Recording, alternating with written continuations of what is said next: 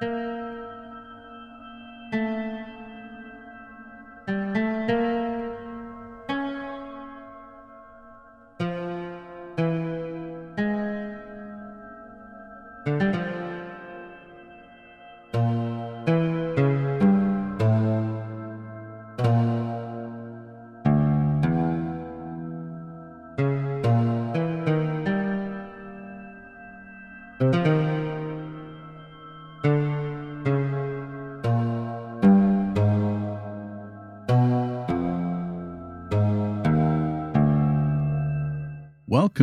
The Baton, a John Williams musical journey.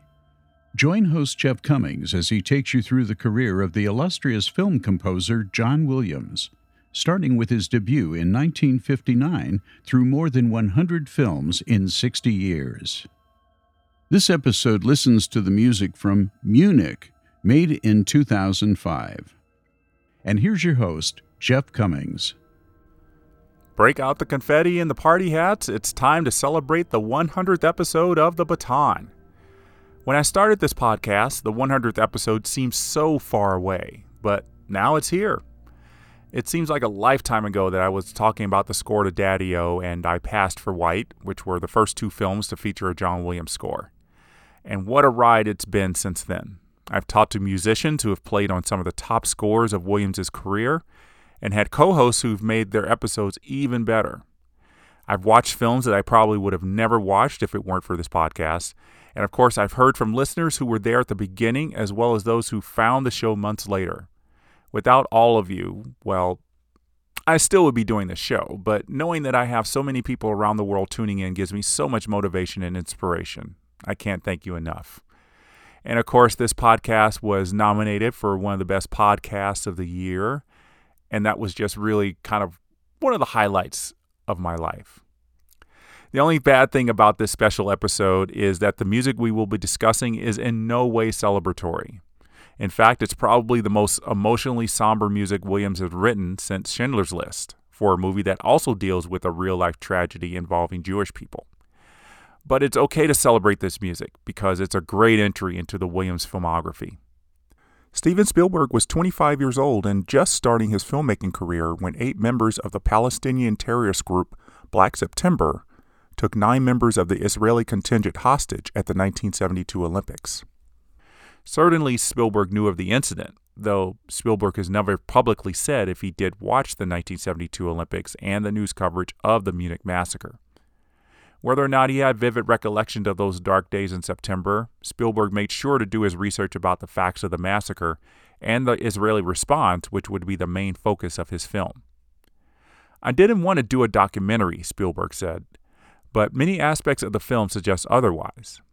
Spielberg cast somewhat unknown actors to play the five men who were selected to kill 11 people they believed were connected to the Munich massacre. If all five, or even one of the five had been big Hollywood stars, your mind might have instantly remembered that this was a movie, much like the casting of Tom Hanks did for us in Saving Private Ryan. Geoffrey Rush, who had won an Oscar eight years earlier, was the biggest movie star at the time, and he only appears in about five scenes. Eric Bana wasn't an unknown actor when he was cast as Avner Kaufman, who was the leader of the Secret Assassin Squad, but he wasn't really a big movie star either. He had a small but pivotal role in Black Hawk Down in 2001, and he did play Bruce Banner in the 2003 version of The Hulk, which was one of the many misfires in bringing that story to the screen. Daniel Craig was probably the second most popular among the five lead actors, having played a key role in Road to Perdition the year before and a small role in Elizabeth back in 1998. Ciarán Hinds was also in Road to Perdition, killed off early in the film by Daniel Craig's character. Matthew Kassovitz had been the charming love interest in 2001 Amelie, and Hanns Zischler had been mostly in German films before getting the role of a stuffy accountant slash assassin in Munich. So those were the five leading men that would take us through this story.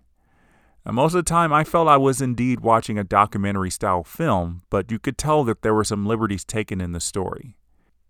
After all, this mission was so secret that even Israel's Prime Minister Golda Meir was kept mostly out of the loop for plausible deniability. So Spielberg and his screenwriters, Tony Kushner and Eric Roth, had some wiggle room in recreating some scenes, though they used the book Vengeance as their main source material. And the quest for veracity throughout the film was also evident with the use of the music. Just as he did with Schindler's List and Saving Private Ryan, John Williams was very sparse with his score, giving us only 38 minutes of music in the film. That means that soundtrack CD you enjoy contains about 30 more minutes of music that isn't in the film. It was either written for the CD or was unused music intended to be in the film. The limited amount of music adds to the realism of the film, only coming in to heighten some of the scenes, just as Williams did with Schindler's List and Saving Private Ryan. If Spielberg wanted this to be a typical Hollywood thriller based on a real event, John Williams would have given us more than two hours of music for this movie, which runs two hours and 44 minutes through the end credits. The Munich score was recorded in November 2005, just one month before the film's release. Spielberg wasn't done with filming until September 2005. And if you factor in a month to get a rough edit of the film together, that gave John Williams just a month to put together a score. It is quite possible that Williams was able to sketch out some ideas based on certain scenes or through discussions with Spielberg, but Williams wasn't able to see the entire picture until at least October. In Spielberg's last film, War of the Worlds, John Williams gave us zero themes for the main characters. In Munich, though, Williams wrote four melodies that provide the bulk of the score as heard in the film. The first one we hear comes in the form of a female voice wailing over a string instrumental accompaniment during the studio logos and the opening title graphic.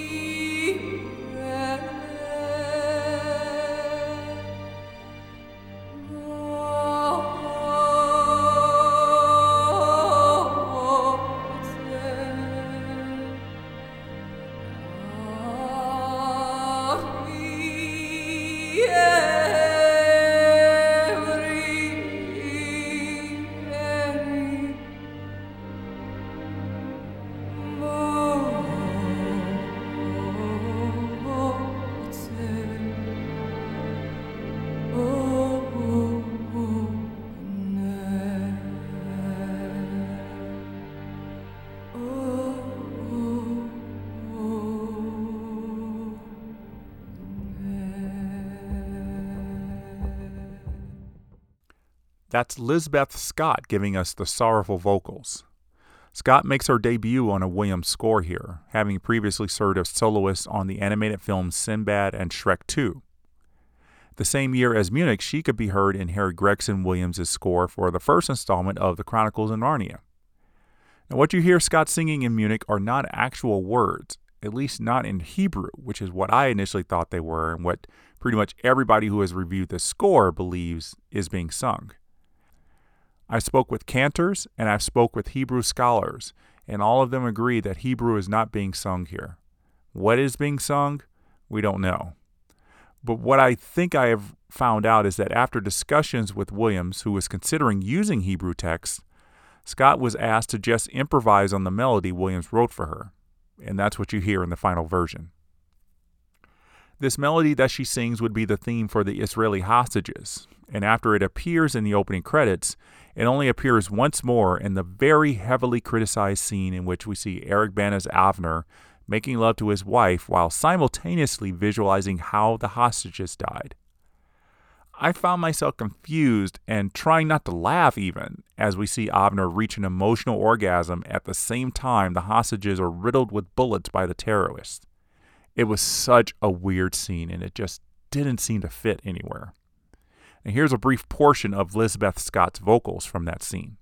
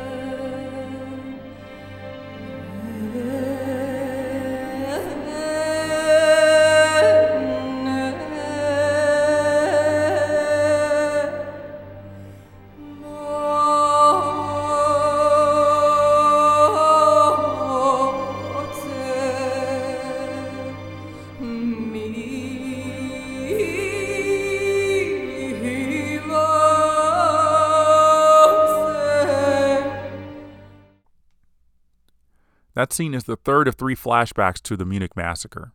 The first flashback, which shows us the moments after the terrorists break into the Israelis' dorm room, features our second theme. It's a sad melody on strings that uses Williams' signature descending notes, but always tries to stay strong in the middle of the chaos. Let's attach this theme to the hostages as well.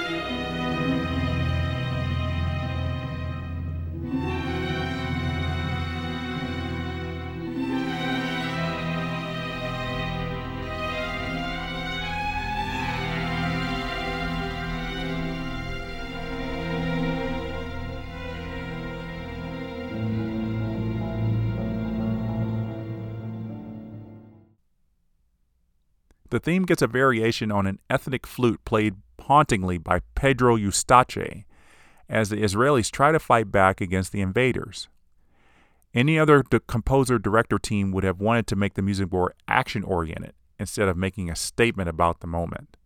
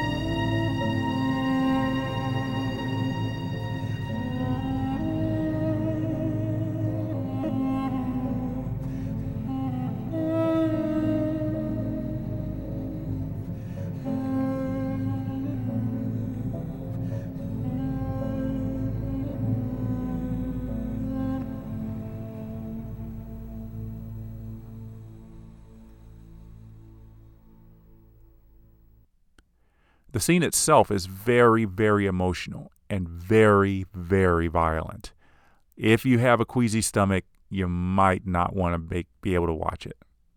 Men are riddled with bullets. There's a man who gets stabbed in the head. And through it all, that flute makes it even more heartbreaking to experience. And the main theme of the film comes 28 minutes into the movie. John Williams and just about everyone else calls this theme Avner's theme but I'm just going to call it the main theme because it is not attached to Avner. I know everybody, I did this once before with the Hogwarts theme in Harry Potter and the Sorcerer's Stone, calling it instead the Gryffindor theme. I'm standing by my statement for that movie, and I'm standing by my statement for the main theme in Munich. Whenever it plays, Avner is not the focus of the scene, really. If it were Avner's theme, I think it would have played in the scene when he's calling his wife in New York and he hears his daughter say, Dada. That would have been the perfect time to play Avner's theme quietly on the piano or something. But there's no music in that scene, showing us that there is no thematic material just for Avner.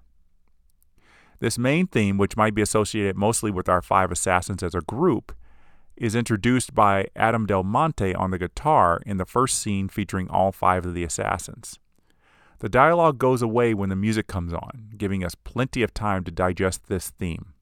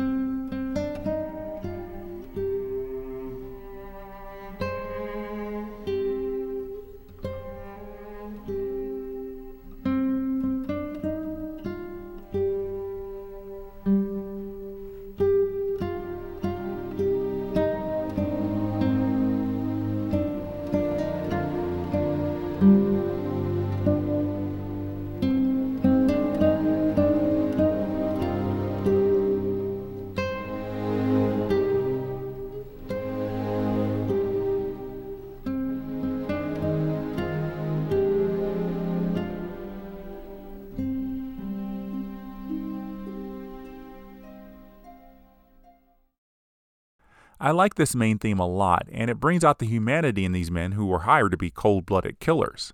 As we will discover in the course of the film, their beliefs in what they are doing is shaken to the point that some of them want to quit, showcasing again their humanity.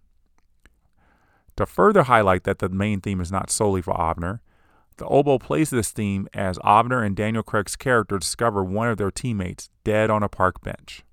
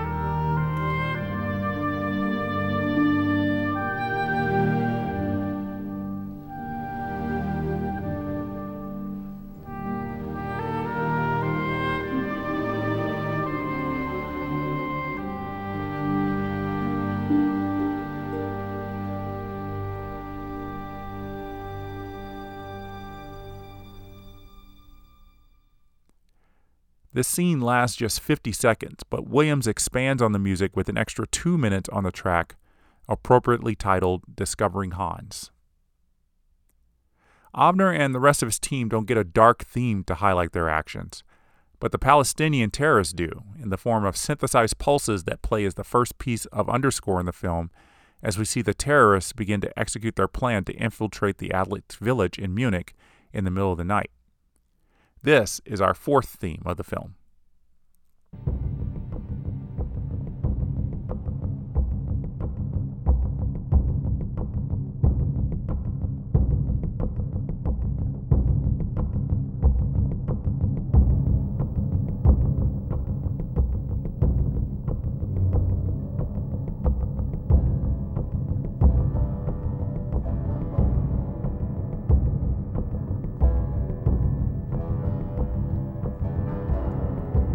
Piano will play a bigger role as the scene gets more intense.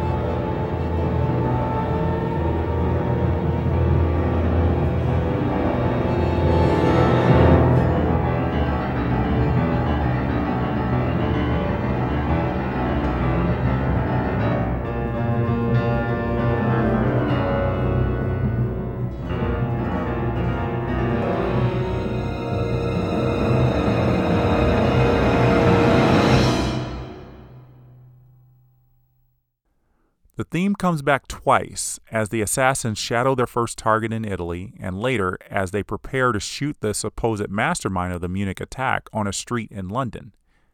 It's the first time in a while that electronics have been so prominently displayed in a Williams score, and it appropriately sets the mood whenever we hear it in the film.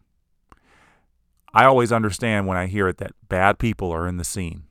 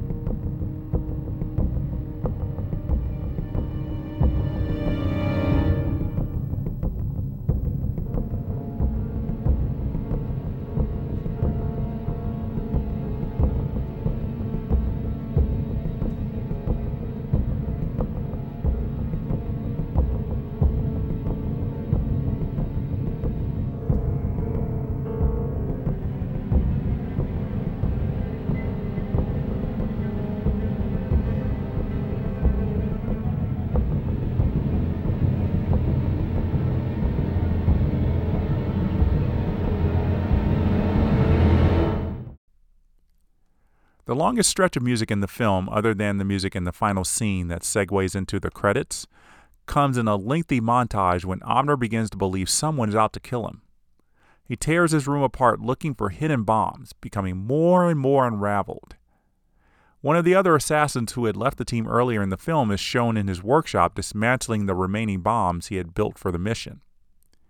As he did with the first flashback scene, Williams doesn't overstate the obvious with the music here.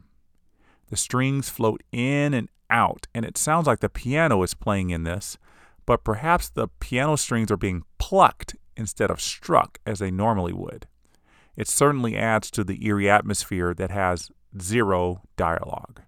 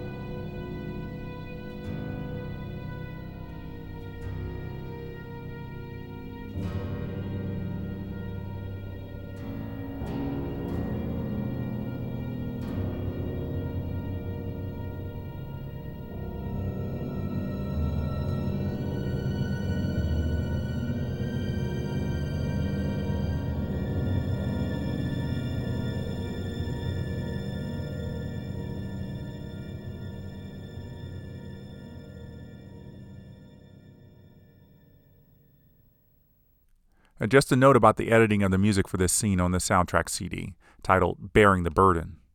Some of it doesn't appear in the movie. Most of it does, but it's edited out of order to make for a better listening experience. I'm not sure Williams, as producer, made a good decision here, and I say that because I often skip over this track when listening to the score. For example, the rendition of the main theme that plays to close out this sequence in the film is put in the middle of this track. I won't give away the conversation that takes place at the end of the film, or give away the haunting image that closes out the film to hammer home the theme of never ending conflict. But the music from the moment we see that image until the end of the credits remains gentle, peaceful, yearning. It's clear that Spielberg, who is Jewish, couldn't avoid taking a side in this film, even though he continually said he was not taking sides. And the music to close out the film definitely takes sides to continue to mourn the victims of Munich. We can't assume that anyone working on a film will leave their personal beliefs at the door. It's part of what makes filmmakers so good at their jobs, including John Williams. As the credits start, we get the main theme on strings that is just a 42 second prelude of what is to come later. The next piece of music is a lovely instrumental rendition of the vocal melody Elizabeth Scott gave us earlier in the film. In the film version, it starts in the strings, but it's on the clarinet on the soundtrack CD. Then it swells into a heftier arrangement.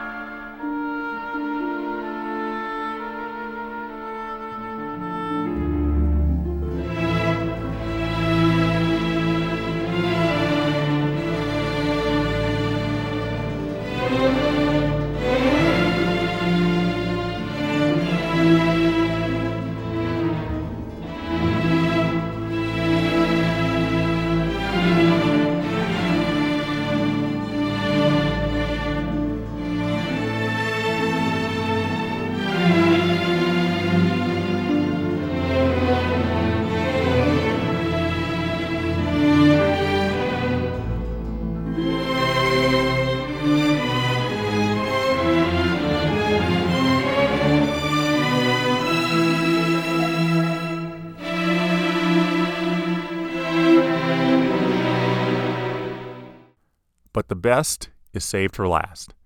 The final three minutes of the film gives us a strings only performance of the main theme, a eulogy of sorts called A Prayer for Peace. It feels like this piece is crying for all the victims of political violence in the Middle East and the collateral damage the world has felt for generations. There was only three minutes of this piece in the film version, but it's an extra minute longer on the soundtrack. Part of that extra minute is a solo cello at the beginning, laying out the basic parts of the main melody before the rest of the string section takes it further.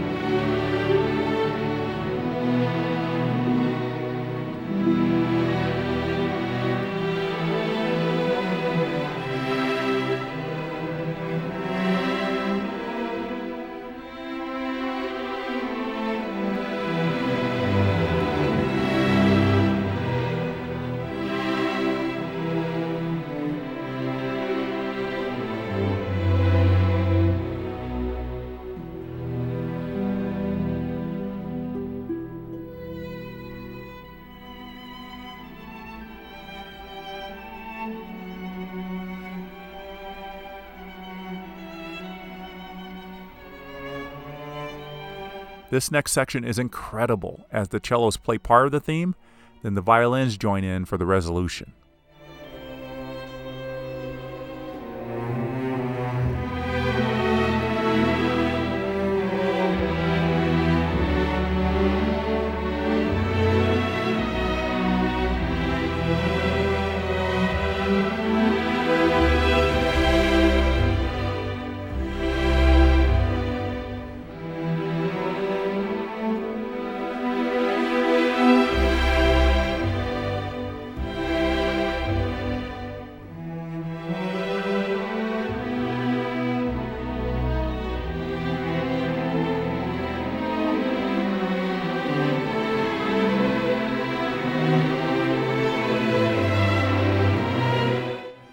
The next 90 seconds are the real meat of the piece. It always gets me emotionally.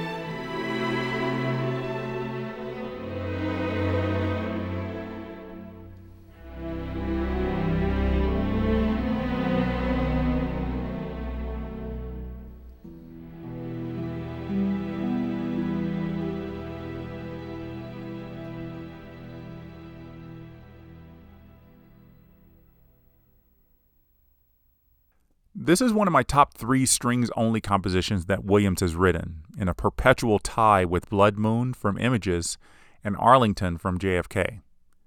Each one has their merits, and each one grabs me emotionally, though for different reasons. As I mentioned on the Images and JFK episodes, my favorite of the three is whichever one I'm listening to at the moment. But perhaps I'm ready, finally, to make a definitive choice here and now. And because it's the only one that brings me to actual tears, or nearly close to it, A Prayer for Peace is officially the best strings only composition by John Williams. There. Hands down, no argument. So, Munich as a film doesn't bring me to tears in the way that Schindler's List had me grabbing for tissues in almost every scene in the final 45 minutes. Critics noted that, saying Spielberg's aim of creating a dialogue about the cycle of violence takes away from making us care about the characters who are performing the violent acts. Roger Ebert and a few others ranked Munich as one of the top five movies of 2005, and apparently the Academy of Motion Picture Arts and Sciences took their suggestion and nominated Munich for Best Picture. It was the fifth Spielberg film to be nominated for Best Picture, and Spielberg earned his sixth nomination as director. His longtime collaborator Michael Kahn earned a nomination, as did his longest running collaborator, John Williams. This nomination for Munich was a historic one, marking his 45th nomination when combined with his songwriting nominations and nominations for writing musicals. It put him in a tie with composer conductor Alfred Newman for second on the all time list of Oscar nominations. While Disney stands at the top of that mountain with 59. And Will we ever see somebody reach that? Highly unlikely. Nomination number 44 came the same year for Memoirs of a Geisha, giving John Williams two nominations in the same year for original score. The other nominees were Brokeback Mountain, Pride and Prejudice, and The Constant Gardener. Now, why did Brokeback Mountain win the Oscar? As I mentioned in the Memoirs of a Geisha episode, most voters simply pick the film that is a Best Picture nominee. But why didn't they pick Munich, since it was also a Best Picture nominee? If you remember the hubbub surrounding Brokeback Mountain, the story of two male cowboys who begin a romantic relationship in the 1960s, you might remember a number of Oscar voters saying they would never vote for it as the Best Picture of the year. And there were even actors such as Ernest Borgnine who outright said they thought Brokeback Mountain was a great film, but would never vote for it as Best Picture because of the gay subject matter so they wanted to give the film something else as a consolation prize. But what about Munich, you ask, since it didn't win any other awards while Brokeback Mountain won Best Directing and Best Screenplay? Your guess is as good as mine on that one.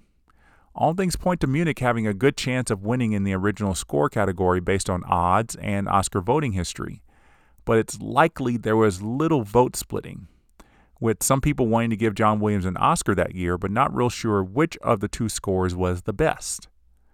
Though the Oscar ballot doesn't contain the names of the composers, most people likely knew that John Williams wrote two of the Oscar nominated scores. The Grammys also threw John Williams a bone. Well, two of them in 2007, when the Munich soundtrack received a nomination, as did Prayer for Peace in the Best Instrumental Composition category.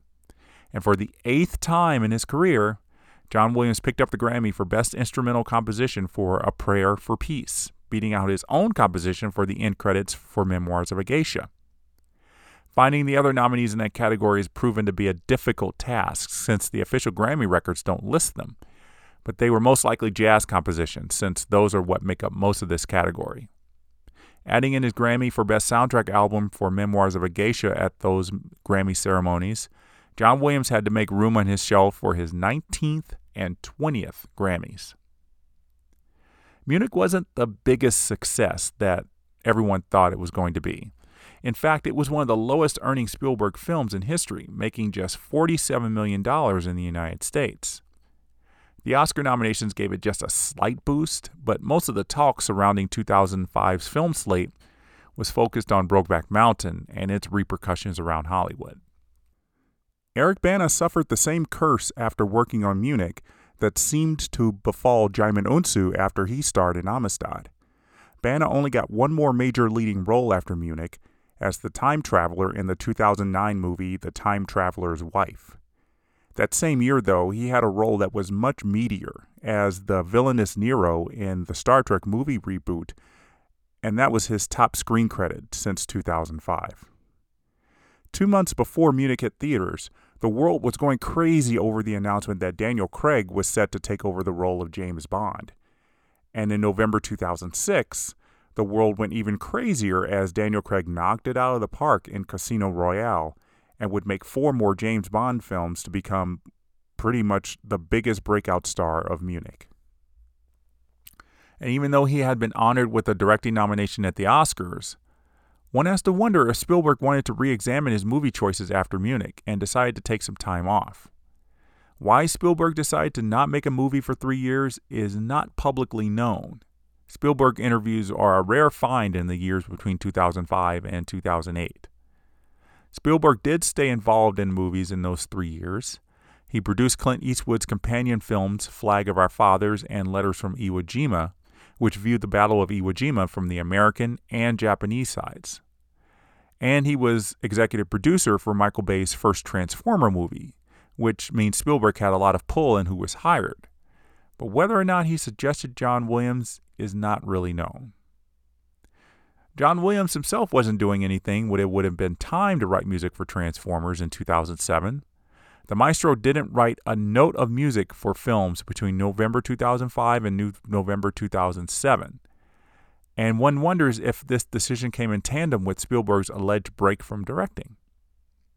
There are no direct quotes from Spielberg or Williams to confirm whatever theory is out there, and I'm not going to use this podcast to contribute to them. John Williams did make a small contribution to pop culture in 2006 with a composition for NBC's coverage of professional football. The Sunday Night Football theme made its debut in the 2006 season and was meant to cover the opening of each show, but also cover transitions into commercials.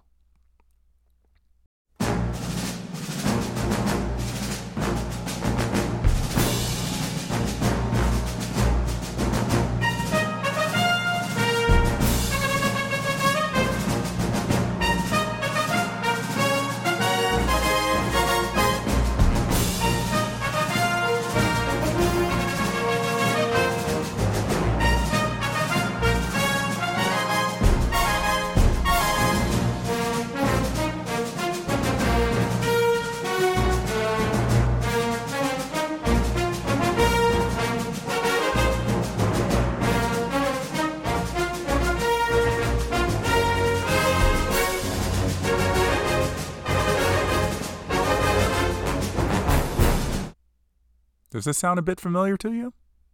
It sounds like Williams will return to this structure for The Force Awakens in about 10 years' time with a theme for the Resistance. I remember the agonizing three year wait from 2005 to 2008 for the next new John Williams score. But thankfully, we don't have to wait that long to talk about it on the baton. Join me on the next episode as I discuss the score to the fourth installment of the Indiana Jones saga and the music written for it. I'm going to have Brian Martell back with me for another fun discussion of this score, and I'm hoping Brian will be able to help me find some gems in this score and in the film. I always welcome emails from listeners about the show, including any thoughts about the music you heard in the episodes and even the music I did not play on the show. You can reach me at jeffswim at AOL.com or by leaving a comment on the Podbean app. I don't have the ability to respond to reviews on Apple Podcasts, but please feel free to leave a glowing review of the show when you have a minute. Thanks for being here today. Until next time, the baton is down.